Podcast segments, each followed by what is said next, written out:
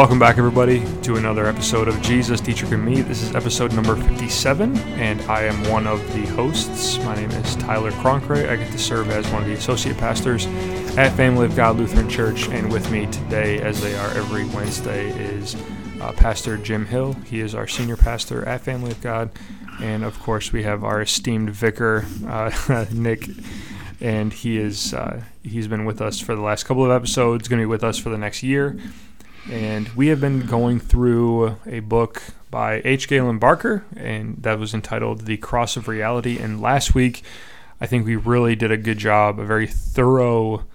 Um, how would you describe that, Pastor Jim? Would you say that's a thorough uh, summarization? Expose. Expose, yes. Of Uh, uh, I wouldn't say it was complete. I mean, we could have got like four more episodes. We'd still be talking about it. Yes, that is true. Of the theology of glory, and that's something that probably uh, we're all familiar with. And actually, uh, when when we posted this episode, I posed a question. I actually said, "Have have you ever heard of the theology of glory?" and and what is like wh- what are your opinions of the theology of glory? And essentially, the theology of glory is. Uh, as Pastor Jim put this very astutely before uh, we began recording, essentially the theology of glory is what can God do for me? And what we're going to be comparing that to today is the theology of the cross, which is what has God done for me, uh, which is essentially revealing himself, the entirety of himself, everything that he wants us to know about himself at the cross, where Christ is crucified for Mm. me and for Or, or you. ev- even to say um, God is unknowable except at the foot of the cross. Right, which is exactly what Luther would say. Uh, you can't know, you can't know God, you can't know Jesus apart from the crucifixion. So, So I would suggest a new question. mhm, Um, the question would be for you to evaluate, uh, the audience to evaluate. Um, which is Yeah. which is up, by the way, which Yeah. is awesome. I love that. Am I infected by the theology of glory? I suspect that many are infected and don't realize that they're infected with this particular brand of false teaching. Mm-hmm. So, as you listen, just pay attention because I think basically American Protestantism, which may or may not include Lutheranism, is deeply infected with the theology of glory. Yeah, I would actually say that um, if you go to a congregation, well, what was Ron Deacon Ron describing last night when he went to Northridge? Uh, Northridge, he's like, I went in there. There was no cross. there was no altar. There was a stage. There was, and he went there for a Christian concert, which was great, and and people are certainly hearing the word of God there. But he's like, it just felt like it was lacking something. So if you go to your congregation and you don't hear that Jesus Christ has been crucified for your sins and has risen for your justification, declaring you to be righteous, then you might be you might be in a uh, a church that preaches the theology of glory. Yeah. What's that whole uh, the uh, the uh, Jeff Foxworthy bit where he's like, you might be You might know that you're a Right, you might redneck if. this- right? You, if, Yeah. if this, this, and this, you might be in a church of the theology of glory if your church congregation doesn't have an altar, This is have a cross. This is form over function, meaning they don't preach false doctrine because they have this particular facility. correct. They have this facility because it, sorry, facilitates what they teach. Correct.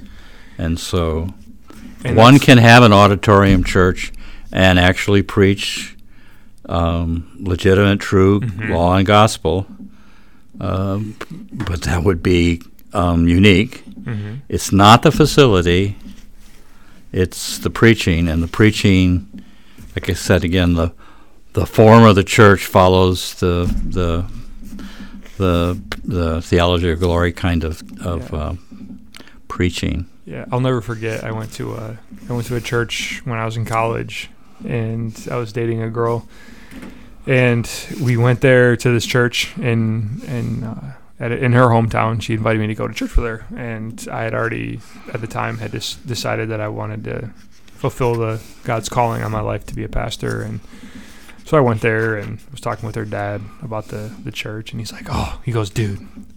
You're gonna love this congreg- th- this church, this congregation. I said, "Why?" and he goes, man, every time that we go in there, it's like you're at a freaking rock concert.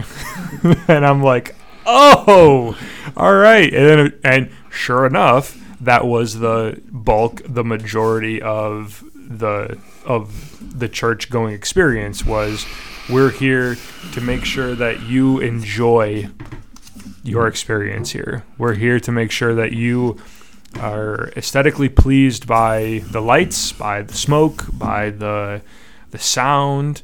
Um, you know, the preaching is eh, whatever.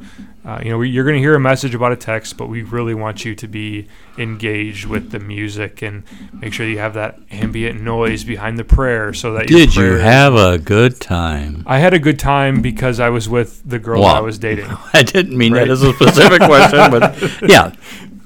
So what I'm going to tell you what they taught me, and then I'm going to ask you for a reflection, Vicar Nick. I remember they telling me American Protestantism at Concordia, Fort Wayne, the real one, the real Concordia, Great. that modern Protestantism still draws its roots from Methodist camp meetings.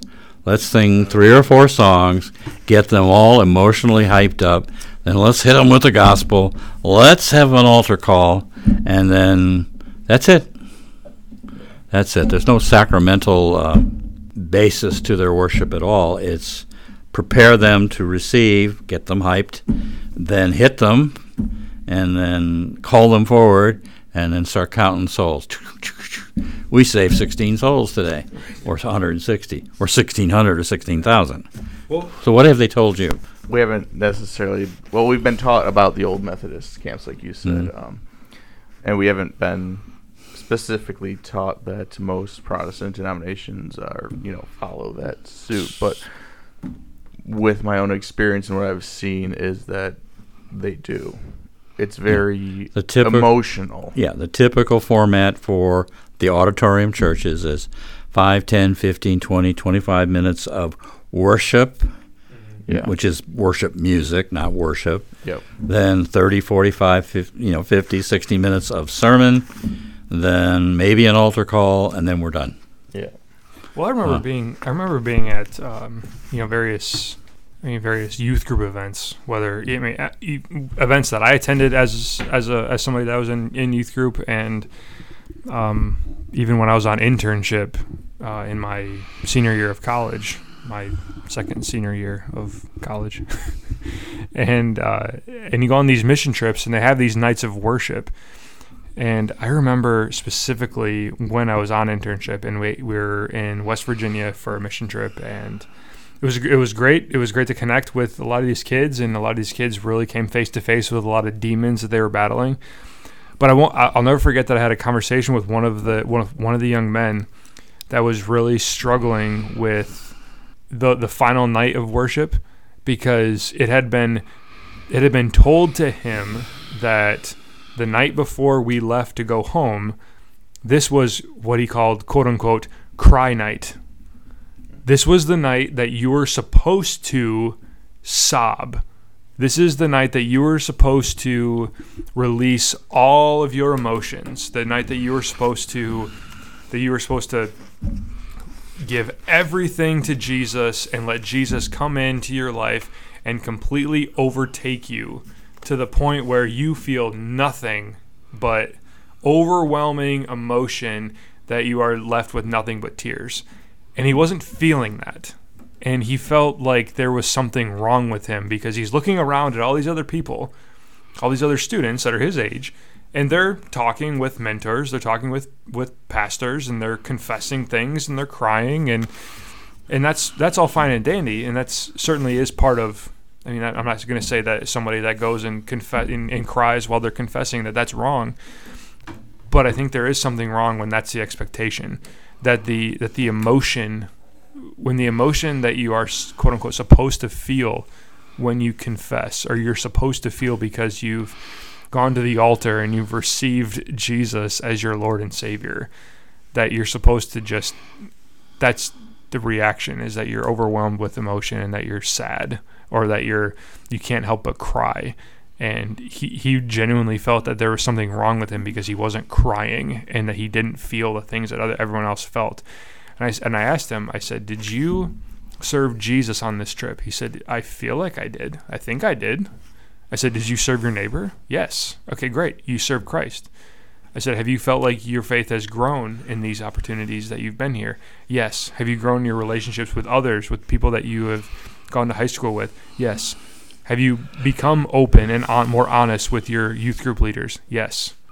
I said, "Great." I said, "That's that. Those are reasons to praise God for that." Do you do you feel like you are stronger in your faith because of coming on this this mission trip? Which, by the way, I'd argue that's the reason for a uh, a mission trip is not for the other people. It's actually for you. But do you feel like you have grown in your faith? Yes. Great. Then that's awesome. Then God has done what He wants to do in in that mission trip for you. There is no need to feel like you have to have this extra There's a paradigm, big word, but there's a paradigm. This is what's expected of you, and if you don't match it, Right. something's wrong. Yes, and and that's how he felt, and I felt so bad for him, and we just we sat there, we talked, and and about a bunch of other things because I I remember being in his in his situation where I felt like you know okay well I've got you know this girl on my left and I got this guy on my right, and they're both sobbing at the national youth gathering, and I'm like, what are you guys doing? Thinking to myself, what are you guys doing? Like it's just, this is silly, and, and so we were able to bond over that, and um, but yes, this theology of glory is like this expectation of worship is supposed to be emotional. Mhm. And it can certainly be emotional. You see this throughout the scriptures. But that's not that's not the norm. Well, right? another theology of glory idea is, and maybe they've talked to you about this. I realize there's like this huge gap of like 15 years between you and I in the seminary. Yeah, but if I can only bring my worship to this certain pitch, this, I'm going to say, fever pitch, then God will respond to me and come down. God will descend to my place of worship or our place of worship in response to the intensity of my emotions. And wow, that's Mm-hmm. like wrong. If I say the if I say the right prayer, if I have the right emotion, Yeah. then I can then Jesus will come to me. the right intensity, you know, got Yes. and and there's a drive within those churches. Like we're not supposed to be talking about them that much. There's always got to be bigger, better, deeper. You know, last week's emotional pitch is not good enough. We got to raise it to the next level. We're always looking for the next level to bring our people to the point where God will take notice of them. Wow, I say theology of the cross. He already took notice of you. He Uh-huh. died for you. Yes. So that's transition. So do you want to quickly re- go through um, the Theology. Just, yeah, just quickly hit Nick a couple of the points that we mentioned last week, um, just in case there are a couple people that this is their first episode and, and they what don't does the theology the of glory look like? Yeah, just hit the hit a couple of those quick points from that uh, that Heidel blog episode that we hit last week. Yeah, we talked about how it can be uh, rationalistic, how it's um, you know, we have to put God in our own box instead of submitting ourselves to God and His Word and His truth. It's more about us and what we can rationalize about God. Um, a lot of what the theology of glory ends up looking like is it looks like moralism. You know, what can I do um, to earn God's favor or earn um, whatever? It's uh, focuses uh, on yourself and not what God has done for you, but what can I do and what can God give me? What else? We talked about uh, triumphalism, which was new to me um, last week. We talked about the churches that are like Triumph Church, Con- Oh yeah, Conquerors Church. What were some of the other names? They're all over Southwest Detroit. Victory Church.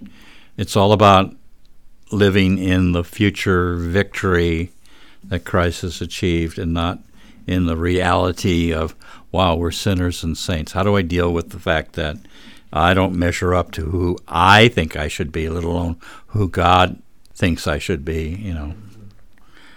That's the problem with triumphalism. right, right. That was the one where you asked me the question of what about you know Christians around the world that are being persecuted? Would they be in a triumphalist? Yeah, that no, does, they doesn't wouldn't. come naturally in the third world, right? Right, right. Because being a Christian isn't about living your best life here. Right. and The theology of the cross comes not. naturally in the third world. right. It's right. only the uh, what's that elite and privileged Americans who seem to respond to this theology of glory. Yes. Yes. So I'm gonna give you an idea. It says here on page whatever it says here. I haven't got my glasses. 83 it says Luther. For that reason, he was averse to the traditional image of a heavenly ladder upon which the soul climbs on its mystical upward journey to union with God. There's a good news Mystical episode and- uh, magazine that has that actually on its cover, the mystical ladder, where you're struggling to get to God. The devils are below you, trying to pull you off, and God Mm-hmm. is sitting at the top of the ladder with his arms folded, looking benignly at you, saying, "I sure hope you make it." Yeah, Um, That's a- that was a medieval idea.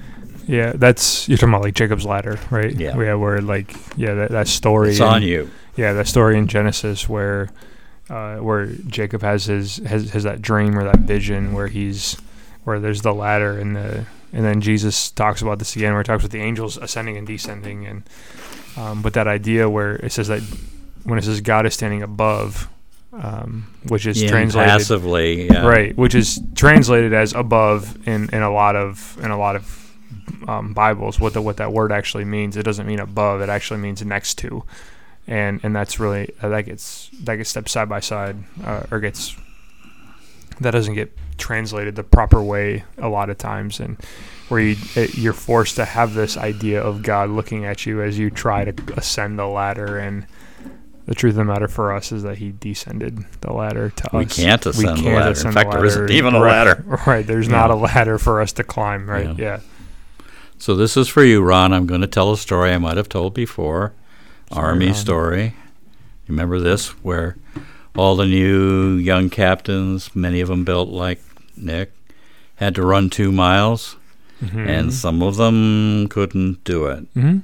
Remember that story? I do remember that story. And uh, in this actual event, some men finished their race, sat at the finish line, uh, either impassively or or uh, encouraging the people to run who hadn't made it yet.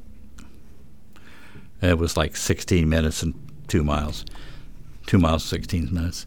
Others ran down the sidelines and cheered on the ones that were uh, struggling, encouraging them, right?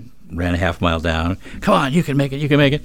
And a third group actually ran down and got to the left and right and behind Mhm. the men who were struggling, grabbed them by the left arm, right arm, and sometimes by the belt, and made sure they crossed the uh, finish line. Um, yeah. Of course, the, the interesting people who are in the military will probably grasp this, but the drill sergeant should have eliminated every one of them. Didn't do it on your own. Sorry, you're gone. However, they turned a blind eye to this because uh, the team is more important than the individuals. So they watched the team gather around the guys who were failing and ma- and watch them make sure they crossed the line, and uh, they put pass. Okay, we can't cross the line. We need the Holy Spirit to grab us left and right and by our belt from behind, and maybe even pick us up. Because I saw a couple who were probably throw us in literally the- picked us- up and carried across the line. Yeah. They throw us Uh, in the wheelbarrow and carry us yeah. across. um, but not impassively. The medieval picture is God is impassive. I think the reality is God is active.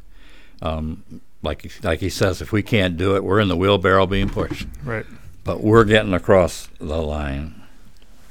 And so, And that's really, I mean, ultimately, that's really where um, where we're kind of hoping that this discussion ends up leading us is, you know, with the theology of the cross, where you know we, Americans today and a lot of other worldly religions today, especially when it comes to Christianity, you know, the the expectation is that God's going to come here and He's going to blow you away. He's going to He's it's going to be this glorious revelation where you can't believe what you just saw. But the reality is is that that's not really how it happens. And the way that God reveals himself to us is not through if you want to say it like this, I'm gonna.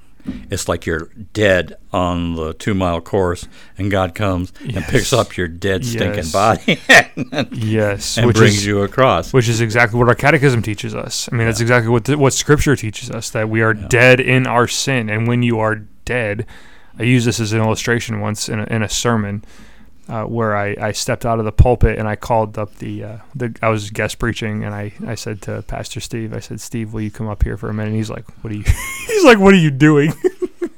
In the middle of the sermon I said come here for a second. I said now I'm going to throw this ball to you and and I'm, I I don't I don't want you to do anything because you're dead in your sin. So this ball represents your salvation but you're dead in your sin.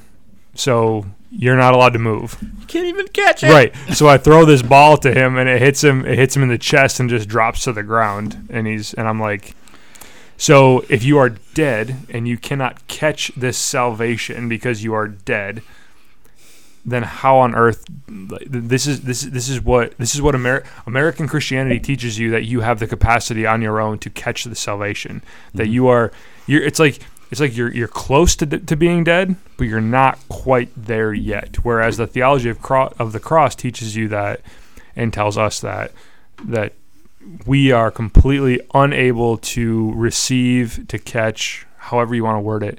There's no way for us to accept. We're not even participating. Right? No, you're right. We're not. We're we're on the sidelines. We're we're off. We're off underneath the tunnel. We're not even close to the game. We're off under the tunnel, taking a pee break. We're not even close to the game. Sorry. So Luther says here, as I roll my eyes, uh, Luther says here, right after the heavenly ladder thing, he sa- they quote Luther, for him, Luther, there is no special virtue, again, page 83, no special virtue, deed, or experience, or knowledge to which a pious person could ever climb to God. Not possible. Right. There's no so climbing God must us. climb to, climb down Just come to, line down to us. yeah. because we are because we are so weak sin has crippled us to the point where we are quadriplegics and if a quadriplegic cannot climb a ladder Those are good. I'm sorry. Those no- are good word pictures, except it's more than that. A quadriplegic can't. I think what we're dealing with is won't. True. In our natures, we, we won't, yeah so like you yeah so We can't, but we even if we Yeah. could, we wouldn't. Yeah, that's a good point. Um, yeah, we we certainly. Uh, yeah, it's one of those yes and things, right? That's why it- this the symbol, right? We're simultaneously saints and sinners, right? We have the ability, allegedly, Theory. in theory, we have the ability to do these things, right? God gives us the laws. Here's the 603 or 613, however many Depending laws. you believe on. Yeah. how many of our laws that you have to keep. Just keep these, and I will be your God, and you will be my people. Oh, but uh, we didn't do those those things. Oh, we went off and we made a golden calf, or oh, we we took our sister as our own wife, or Yeah. We all don't these get to say we didn't know. Right? We don't get you- to say, "Oh, if only I had known." We know, and we because you did know and you chose not to obey, Yeah. and so that's, that's called rebellion or defiance. Correct. And that's naturally who we are as Christians. And that's why rather than and God know God knows that, which is why rather than say, Hey, I want you to come up to me, I'm going to descend down to you. Which is why that word picture in Genesis Kind of- like with or without your permission, Right. coming to rescue you. Right, right, exactly. Um, that's why that's why I always get that's why I always get frustrated when people are like, "Well, did you ask Jesus to come into your heart?" Uh, he didn't. He didn't. He doesn't need your permission. He doesn't need your permission to forgive your sins. He doesn't need your permission to come into your heart. He doesn't need your permission to do any of these things. He does it anyway, without your consent. Without he changes your life without your consent, without your help, without anything that you did, because he knows that if he gave any of the responsibility to you, you'd screw it up. Which is why he willfully screw it up, not willfully screw it up. accidentally screw right? it up. It's, you're right. It's not even an accident. This is this is something that we do because we want to do that. We want to screw it up. And also, humans are naturally drawn to the law, so we're not naturally drawn to grace. So when it comes down to how do you how are you saved? Well, we talked about that. We hit this last week real, real briefly. How do most Christians, if you were to survey them, how would they say that they are saved? They'll tell you, I'm a good person. I go to church. Yeah. I tithe. I do all the things that I'm supposed to do. Before or after taxes do you tithe? Okay, Right. never mind. right, exactly. My I, I I tax my net, not my gross, or my Yeah. however that Yeah. goes. Um, but Isn't God pleased with me? right, right, right. So You we, must love me more than you. I tithe. I mean, there, there's a reason why Scripture tells us that we are by nature enemies to God, Yeah. and it's because we choose to be enemies to God. It's not accidental. So he says on page eight- Humans humans suck. Like that's where it gets. That's essentially what the Wow. theology of the cross tells us: is that humans stink. I think you and I can agree that he stinks. Dick or Nick, but yeah, we all stink, right? He says here on page 84 of this book, uh, and I didn't know this, so I'll be enlightened. I don't think you 95 stink, Nick. Theses, Theses 58. Luther calls the theology of glory the deceiving theology. What is it deceptive about? Makes you think you can uh, obtain salvation Through your own, own will, work. through your own works or will. Me or me plus God, but s- I Right. have some part to play in it, right? When in reality, you and he don't. calls the theology of the cross the true theology. Um, what is the theology of the cross? I guess it's time to make that big move. What is the theology of the cross? In broadest terms, what is the theology of the cross? I cannot know God or my Savior except through the cross. It's only in the suffering and death of Christ that God reveals to me his true nature, Well, even even more than that, his full you, nature. You can't you can't know Christ. You can't know God through anything but the cross. You, you, you, we might think that we know God apart from the cross. We might think that we know God because we feel good when we're in church, but you, you, look don't. like you're objecting to that. you don't. You don't know Christ. You don't know God apart from. You don't know the true God apart from. Okay, Romans chapter 1 says all of us know God. Mhm. No excuse. Right. There's no Everyone. excuse for us not to know God because God has revealed revealed Himself to us partly through what through Right. nature, right? Yeah. Yeah. Through creation. Principally And- through nature. yeah. But that is not a saving knowledge of God. So how do we know the saving knowledge of God? That that creator God, how do we know that creator God wants anything to do with us? Blessed are the feet of those who bring the good news. It's only through the theology of the cross, right? Yes, Uh, and those who are willing to preach it, right? Those faith comes through hearing. So you, so Jesus, co- Jesus comes and he dies for us. But if no one tells you that that happens, So at a certain church, which we shall not name, but Lutheran, some of us, one of us who is a pastor, but not me, told the congregation that they were, I'm my words, not his, hopeless sinners, and they, laughed why would they laugh? Because they don't genuinely believe that. It's like, Well, actually, I oh, would say they thought you were a fool for saying it, but okay. Well, that, but also like, it's like, yeah, Pastor, we know we know we're sinners. Like we know that we have to acknowledge that we're. You can't you can't see my. I wish that this is this is where I wish that we could like Yeah. record on. YouTube we know that we are theoretically sinners. Go ahead. Right, I was just say I wish we were on YouTube because you can't see my my emotions. Like Or you're his like, yeah, eyebrows going up and yeah, down, yeah. Yeah, Pastor, we know that we're supposed to say that we're sinners, and you're funny for saying that, and we'll we'll go along with it. We know that we're sinners. We'll agree with you because yeah, ha ha ha, ha, because we want to receive communion, we want to receive the Lord's Supper. So we're gonna say we're gonna acknowledge that we're sinners, but in reality, we actually think that you're full of crap because you don't know that I tithe thousands of dollars a month to this congregation. You don't know That all- I'm a good person. all the all the mission work that I do, right?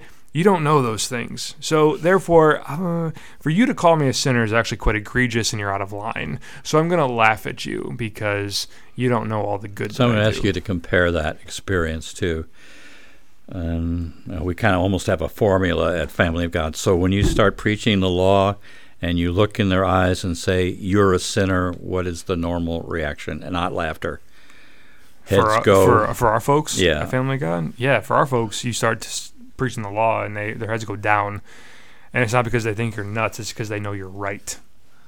Um, they they they know You, know, you, you tell somebody that doing drugs is wrong. You tell somebody that consuming absurd amounts of alcohol is wrong. You tell somebody that that having having absurd amount of sex outside of marriage is wrong. Well, let's just say having sex outside of marriage. I I don't think I want to whip the absurd. Yes, you are absolutely correct. Yes.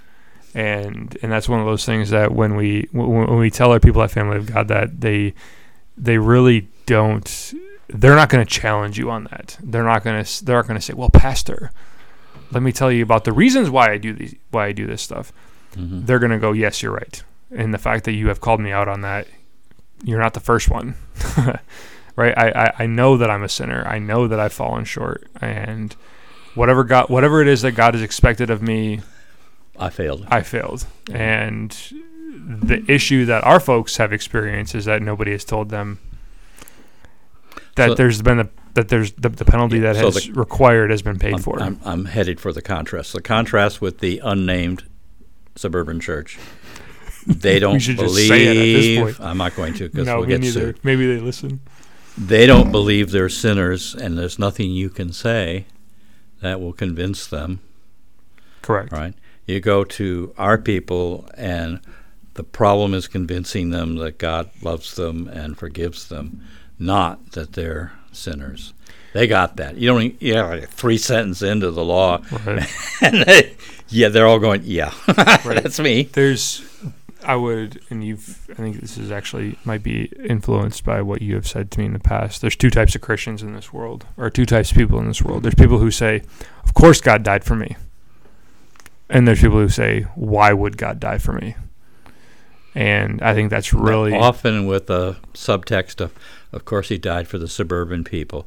Of right. course he died for the good people. Yes. Why would he die for me? Right. And that's that's I'm where that's and that's where we that's where rubber hits the road for us because we've got. It's also our joy because mm-hmm. you're right at the meat of the thing from the beginning. Pretty yeah. much from the beginning, right? Yeah, and and to be able to tell them that there's a God that created you, that also died for you, that has forgiven you, that has redeemed you, and that has conquered death for you, has risen from the grave for you, and once he ascended into heaven, he promises to come back for you. Like not because you're a good citizen, no. a good Republican, because you've been vaccinated, right. because et cetera, because et you wear a mask everywhere, right? right. It, that, that's not why he does that. He does it simply because of because of the loving kindness of God. Uh, the compassion, which is that weird, that that fancy Greek word. We could start a new denomination, Nick. Yes. The Church of the Vaccinated. God only died for those who respect the COVID a, vaccine. What a great! I didn't say that. What a great cult.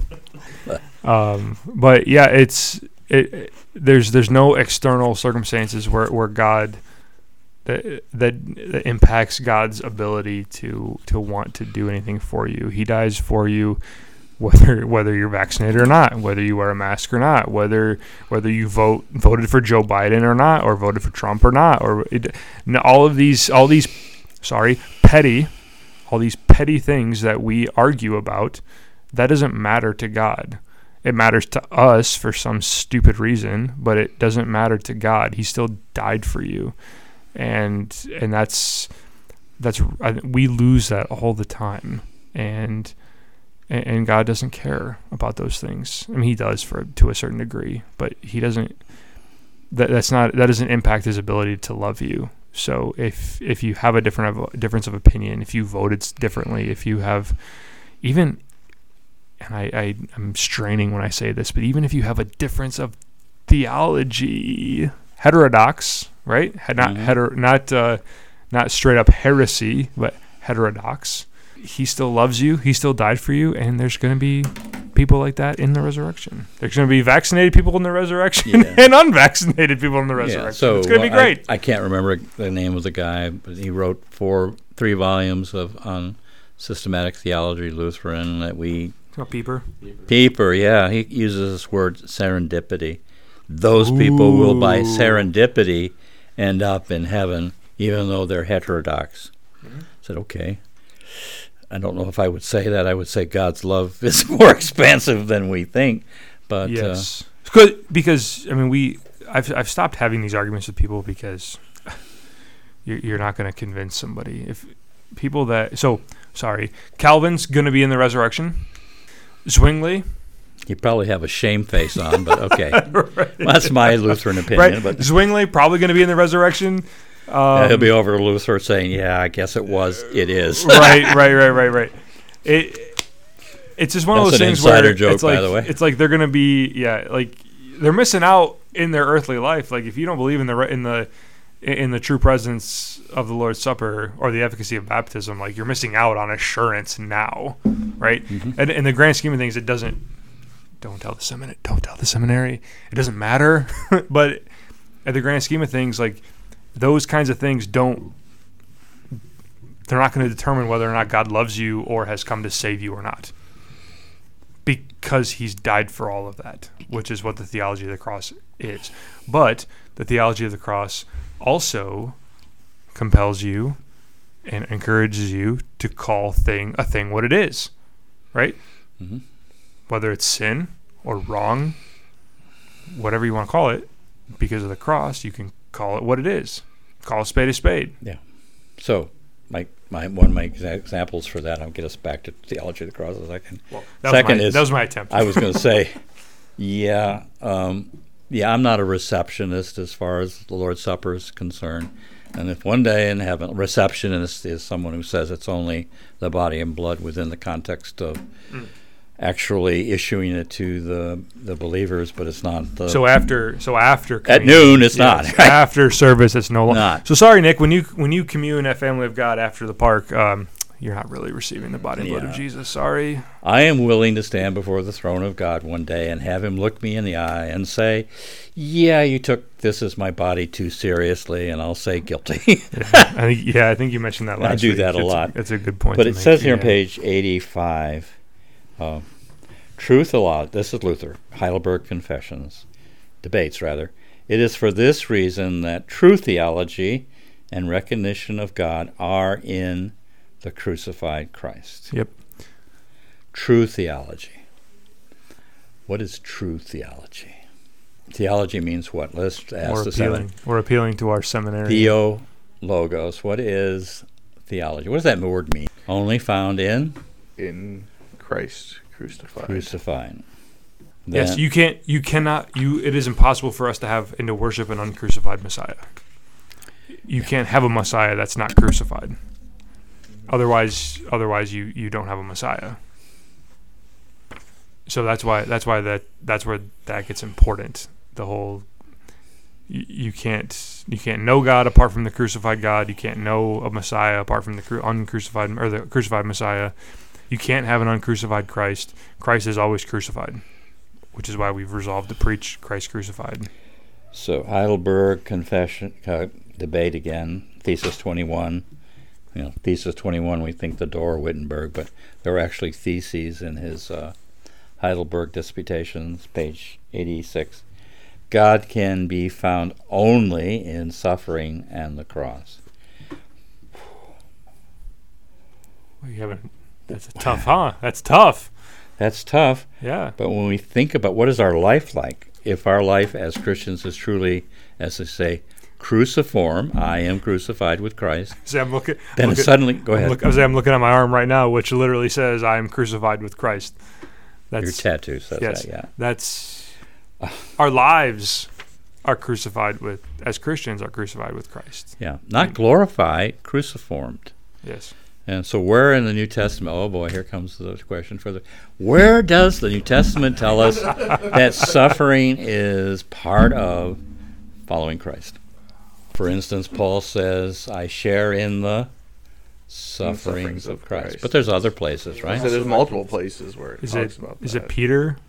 Is it Peter or is it Timothy or Paul? Right in Timothy rather. That says like those those who even desire to follow God Timothy, will be Second Timothy. yeah, so Timothy Second. Timothy. Paul Paul writes to Timothy and says those who even desire to follow God are are going to be Depending on going to suffer. translations, others just other translations that desire uh, says attempt. So you don't even have to be Mm-hmm. Yeah, you have to truly believe in it. You step if you over the line it- and says, "Say, I'm going to follow Christ." Here comes the hammer. Yes.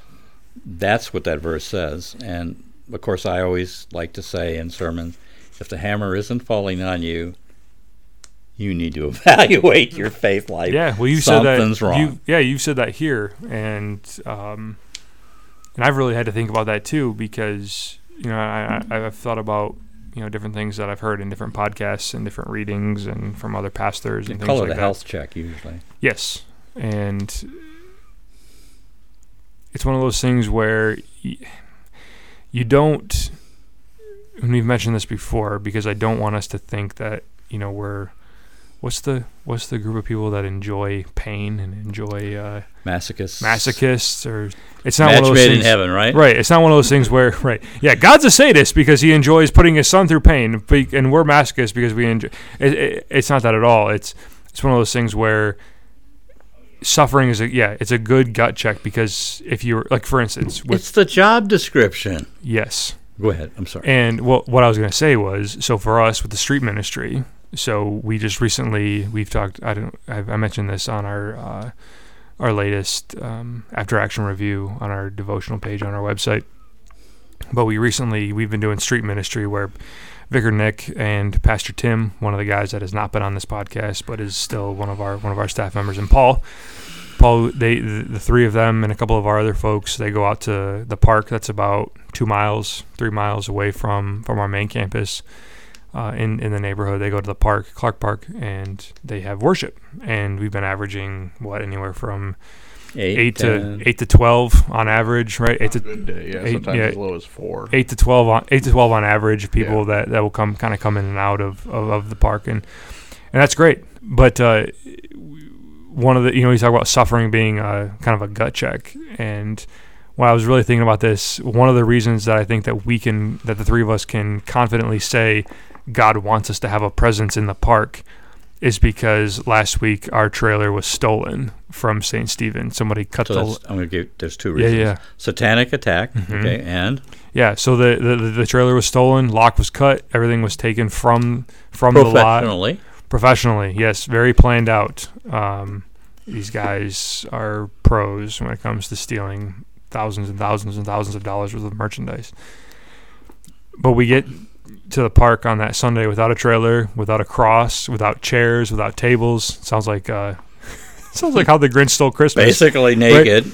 We got to, you guys got to the park, and We had a record number of people there to yeah, to worship and to receive uh, the good news. yeah, And we du- had yeah almost Around 20. almost double 20, double what our what the average what the average attendance had been so we're like 20. like that whole thing where we're suffering because So one of the questions I asked you when by text was, I like three questions. One of them was, "Is this a sign from God?" Stop. yeah it's not It. No. no not a sign from god to stop is this a, is this an attack from Satan? Because yeah, this is what God wants us to be doing. Uh, apparently so. yes and it, By it- the attendance, and right? it seemed yes it seemed to be one of those things where Third question like, was why me, but never I mind. mean, right.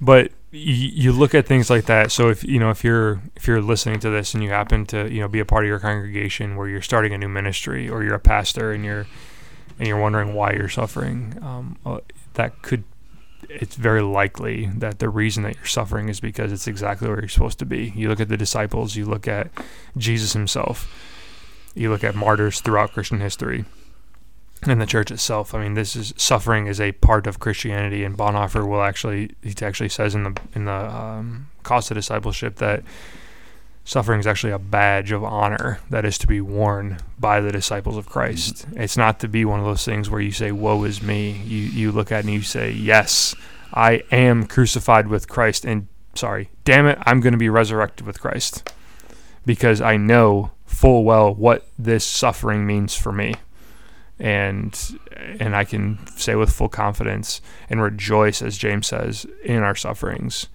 That's really what the theology of the cross is about: is still being able to to call a sin a sin, to to know God in the suffering, and still be willing to rejoice in it because you are suffering. I mean, Paul talks about this. Uh, Philipp in Philippians, right? Philippians 4 Mhm. Talk about it in, in when he's in prison. He says, With- "Rejoice always." I'll Yeah, say it with the suffering comes joy, Right. companionship, fellowship, but it's never without suffering. Right. What's Right. he say about mother, brother? Jesus say about They're all going to come against you, but with them comes what? Like I, I'm paraphrasing, a new family, new, New brothers, family. new Yep. sisters, new, Yep. which is which is the church, which is the which church. is the So, church, and, it's a heavy paraphrase, but Yeah, we, we could do a couple podcasts about uh, about that. So. Jesus, we talked about this this morning in Bible class, senior Bible class. You know, uh, we were talking about Moses asking God to let him see His glory. His Jesus' disciples said, basically, "Show us the Father." Mhm. What did Jesus say? Don't you know me? Don't, Don't you you know me? me? Haven't you been listening? Don't you know me? This dirty smelling guy walking next to you, the guy with blisters, the guy's been telling you, Yeah, I'm going to go to Jerusalem. I'm going to be crucified. I'm going to be dead, and then I'm going to rise. We cannot, he's saying, my opinion, he's saying, You cannot know the Father apart from me, mm-hmm. and this is who I am. I am the suffering Christ. Yes, I am the, The Christ royal- crucified. the royal sufferer. I am the Christ that will rise. But, you know, again, my pet peeve is his resurrection didn't save me. Right. Well, you, well, you can't have a resurrected Christ without a dead Yeah. Christ first. So, another way to say that, I'm still talking theology of the cross. All of history, theological history and real history, funnels down to one point Calvary. And all salvation history really erupts from that one point um, because when Jesus says it's finished, actually, yes, it's finished, but it's also what? The The beginning, beginning. the beginning of the church. Well, that's why you mentioned this. I think it was So we talked about Barth saying, you know, well, the cross is something we have to go by really quick. right. Don't look. Ignore it. Don't look at it. It's, Yeah, it's Let's gross. talk about the It's gross. resurrected, Yeah. glorified Christ. It's gross. It's ugly. I don't want to look at it. Yeah. Who? Where were we talking about? Um, where were we talking about the curtain being torn in two? Was that you last week, or was that a? Where, where, where? I don't remember where we were. Do you remember where we were when we were talking Talked about that? last week. We talked about it, and I and it, it brought me up with, with something that I had, I had heard from a from a really good friend of mine, who had talked about how uh, the, that that meaning of that temple of the of the temple curtain being torn. I remember. I think it was your Bible study last was last Thursday. Yeah, we're talking about Melchizedek and the and Jesus being of a of an even even more you know even more of a high priestlyhood than than Melchizedek and. Um, we, talk, we ended up talking about the you were talking about the high place and the uh, the holy the holy of holies and and how that that temple the the curtain was torn in two signifying that you know we now have access to God the Father through Christ's death and Mm. soon to be resurrection and So my little hobby horse is when did that happen? At the crucifixion. at the crucifixion right Not resurrection. Right. The crucifixion. right absolutely so uh, right the all the all, all the dead bodies rise on the uh, Yeah. when when the earthquake happens and the stone is rolled away but um, the reason I bring that up is because you can look at that the tearing of the temple twofold you've got us having access to the father but like you said it's also the beginning because it's God now promising to dwell amongst us he has been dwelling amongst us in in Christ Jesus right I mean that's the word of God the logos tabernacling around us. Mhm. That's what the that's what those, those words mean. But it, it's it's it's uh, it's God leaving the holy of holies and now being being uh, being within in and within us and working through us, and that's that all happens on account of the cross. Without the cross, that does not happen. You do not get to experience the things that you are experiencing without Christ on the cross. So you take away Christ on the cross, You're still in our sins. you're still in your sin so let's. and you have nothing. That reminds me of Mel Gibson. Oh, I'm sorry, I'm bringing up Mel Gibson. Passion of the Christ. Mel Gibson. out of. There were lots of. Braveheart. There were a lot. Well, that too. I love that movie. that might be because I'm Scottish and you're English. But anyway, Probably 90%. and watch him hack down all those English. I really love that part. uh, yeah, there's the part where he's talking to his mother. We've talked about this before, and he looks at her and says, "Out of the Gospels, it's not in the Gospels, right? It's in Revelation. I am making all things new." Yep. That's what I mean by that point. At he dies, all things change. Not on Easter, His death is the beginning of all things being made new. hmm Um, and that's the heart. It doesn't mean we as Christians don't celebrate the ascension and the resurrection and Because we do. yeah, but and they're, we and need they're, and they're or, essential tent poles of or our the faith. second Yep. coming.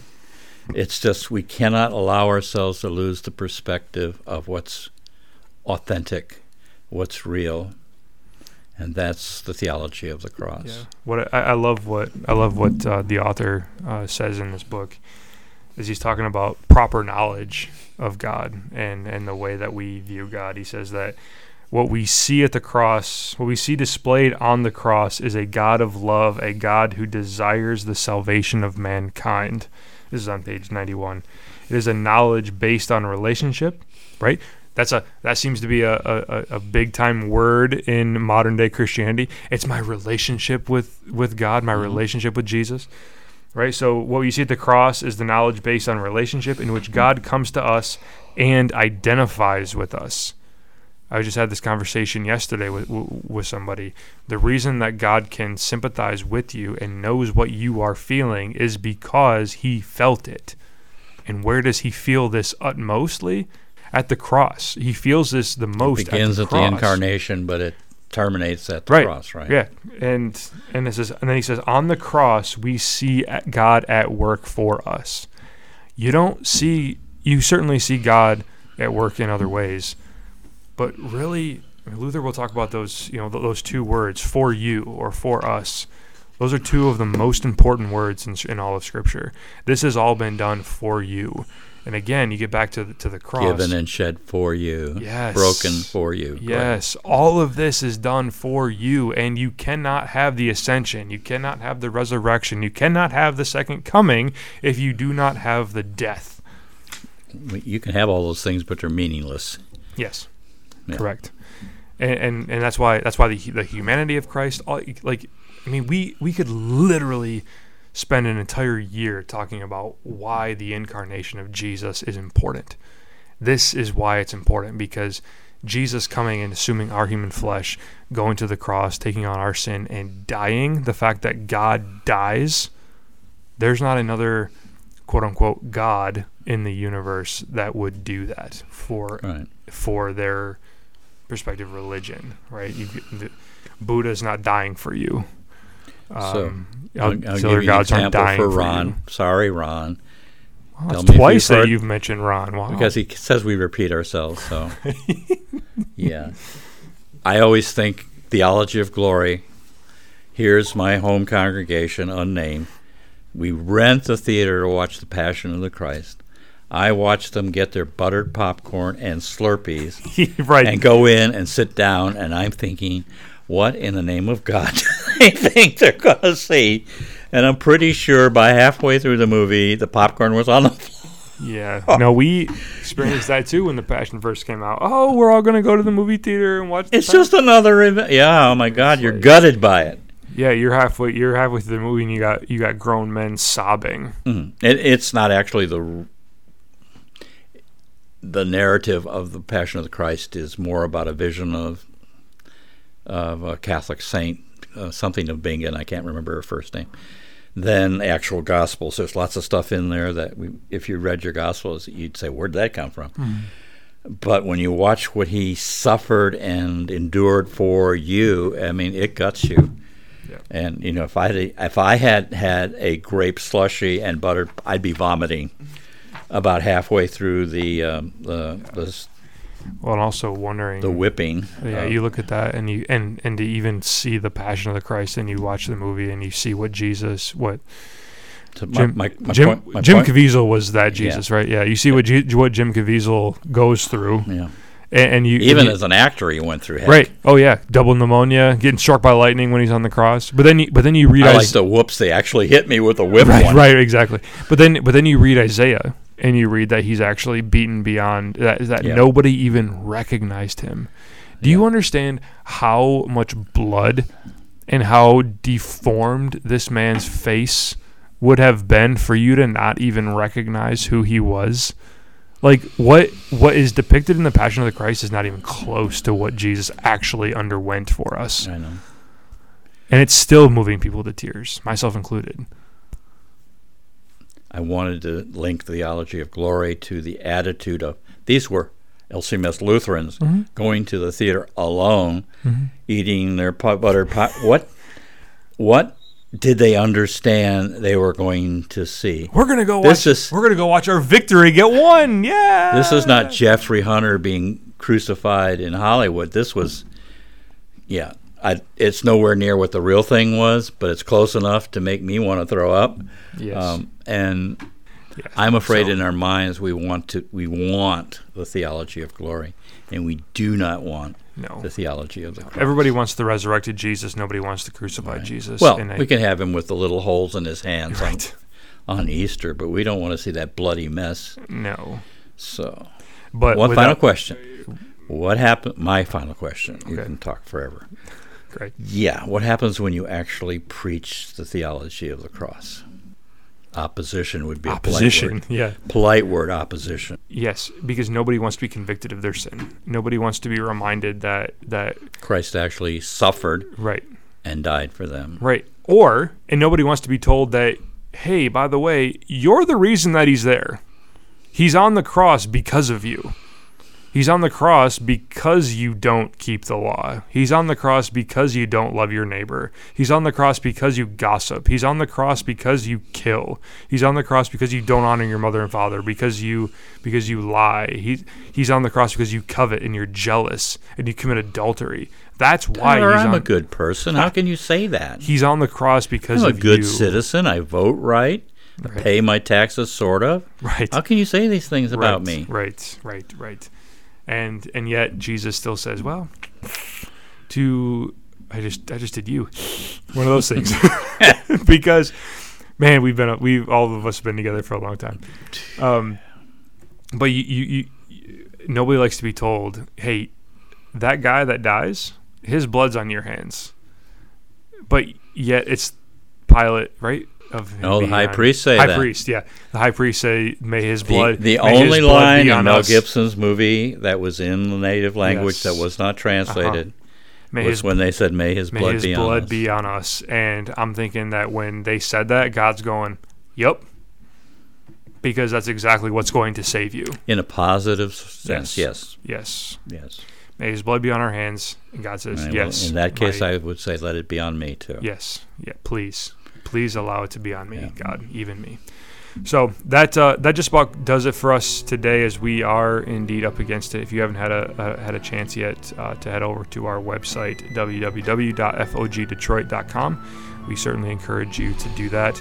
As always, if you have any questions, comments, concerns, uh, if you want to know more about the theology of the cross, I know we we tried to pack it in, but man, we could talk for a long time about this because this really is the the essential. This is the essential part of our faith. The, the cross alone is our theology, as Luther would say, and of course we've talked about this at length. Bonhoeffer preaching the theology of the cross.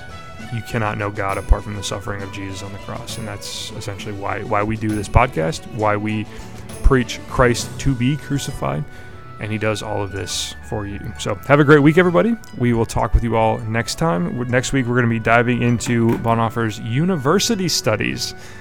That Ooh. could be fun. Let us, yeah, let's just say, hmm, he wasn't afraid of people in higher status than him. Yes, and He maybe spoke the truth to power, as they say. maybe that could be a lesson for all of us. But I digress. Yeah. Have a great weekend, everybody. We will talk with you all next time. If no one has told you yet, God loves you, and so do we. Take care.